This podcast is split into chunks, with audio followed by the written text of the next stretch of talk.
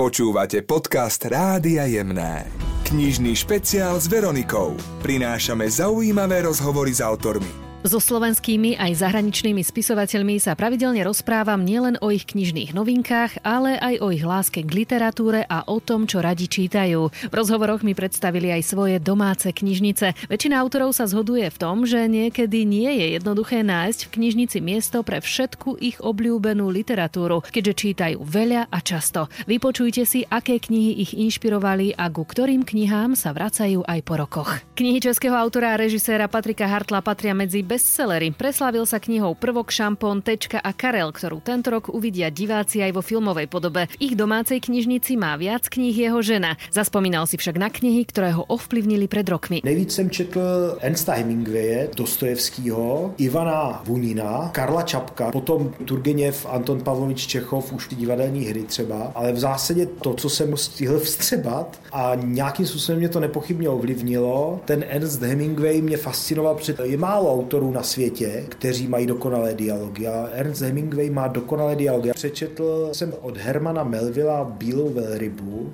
tu tlustou, protože jsem viděl film Záhrada Martina Šulíka a tam ležela na nočním stolu. Já jsem fakt systematický člověk, takže když filmař dá někam odkaz, tak jsem si to přečet a moc se mi to líbilo, protože ten film se mi moc líbil. Vlastina Kounická Svátková najprv zaujala svojimi filmovými úlohami, no v knihe Prostor pro duši ukázala, že sa nebojí hovoriť o problémoch s poruchami príjmu potravy či o tlaku spoločnosti na dnešné ženy matky. K čítaniu vedie aj svojich troch synov. Aké knihy prevládajú v jej domácej knižnici? Celý život som strašne veľa čítala a veľmi rada. Mám rada knihy, ktoré napísal niekto ako svoj životný príbeh. A to ma vždy dokáže zaujať, pretože viem, že sa si môžem identifikovať, že to píše niekto, kto vie, čo je život a kto si to prežil a má nejakú skúsenosť, tak to ma vždy fascinovalo. Aj filmy mám rada, keď sú na základe skutočného príbehu. Slovenská filozofka Česká spisovateľka Etela Farkašová za svoj román Scenár získala cenu Anasoft Litera. Jej najnovšia kniha sa volá Hodiny lietania. Ako mi držiteľka kryštáľového krídla v rozhovore povedala, u nej doma sú knihy takmer všade. V realite je to tak, že v posledných rokoch tie knihy sú na stoloch, oni sa množia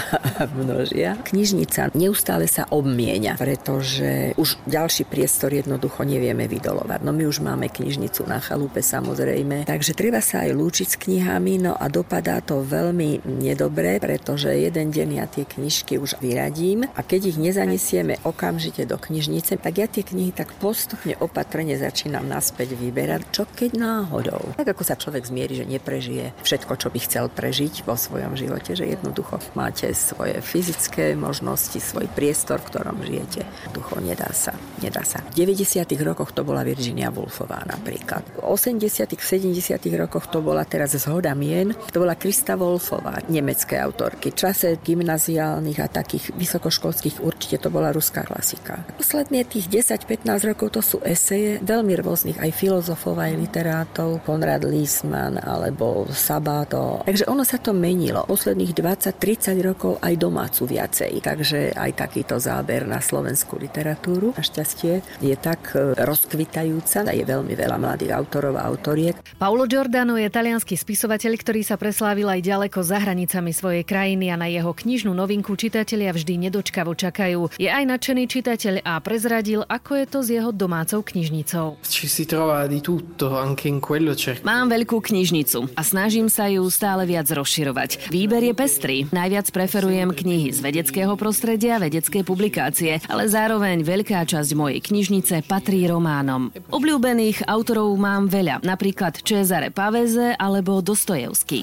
Tanti, Pavese e Dostoevsky. Jan Milfajt pracuje s rodičmi a deťmi, s vrcholovými manažérmi, športovcami aj umelcami, ktorí chcú čo najlepšie robiť prácu, ktorá ich baví. Najprv zúročil svoje dlhoročné pracovné skúsenosti v knihe Pozitívny líder, neskôr aj v knihe Odomykanie detského potenciálu. Aké knihy si rád prečíta Jan Milfajt? Čtu hodně o lidech, který prostě ustřelili v té historii. Samozřejmě, že to byl Bill Gates, kterým jsem měl tu možnost pracovat 10 let, Leonardo da Vinci je to třeba, o sportovcích čtu, o nějakých velkých dirigentech, takže čtu hodně životopisy, biografie. No a potom já to dělám dneska tak, že spíš sleduju zajímavý lidi na YouTube, pak si teprve kupuju ty knihy, ale nejdřív si to poslechnu toho člověka, protože toho času už nepřečtu všechny knihy. Kdybych měl třeba doporučit, kterou jsem nečet teď, ale před pár lety, jak změříte svůj život od eh, profesora Christensna, který učí na Harvardské univerzitě, ale v tomhle případě je vlastně o smyslu života. Jo. Je to fantastická kniha. Andrea Keložáčoková stojí za knihou Superženy, v ktorej je 50 príbehov výnimočných žien. Nedávno kniha získala prvenstvo medzi slovenskými mládežníckými knihami roka. Ako vyzerá autorkina domáca knižnica? U nás doma sme obmedzili našu knižnicu, že budeme mať teda len túto jednu a musíme nejak tam hospodáriť, aby nás tie knihy nevytlačili. Máme bohato zásobenú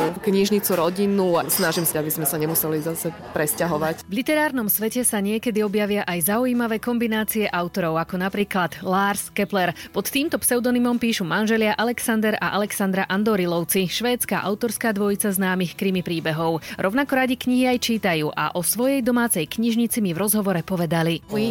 So Máme veľmi veľa kníh, dokonca sme im museli vyčleniť miesto aj v našej pivnici. Máme plno kníh v byte v Štokholme, kde žijeme. A plný kníh je aj náš dom mimo Štokholmu. Radi čítame všetku literatúru od gréckej klasiky cez Shakespearea až k modernej poézii, takisto veľa thrillerov a aj súčasnú literatúru.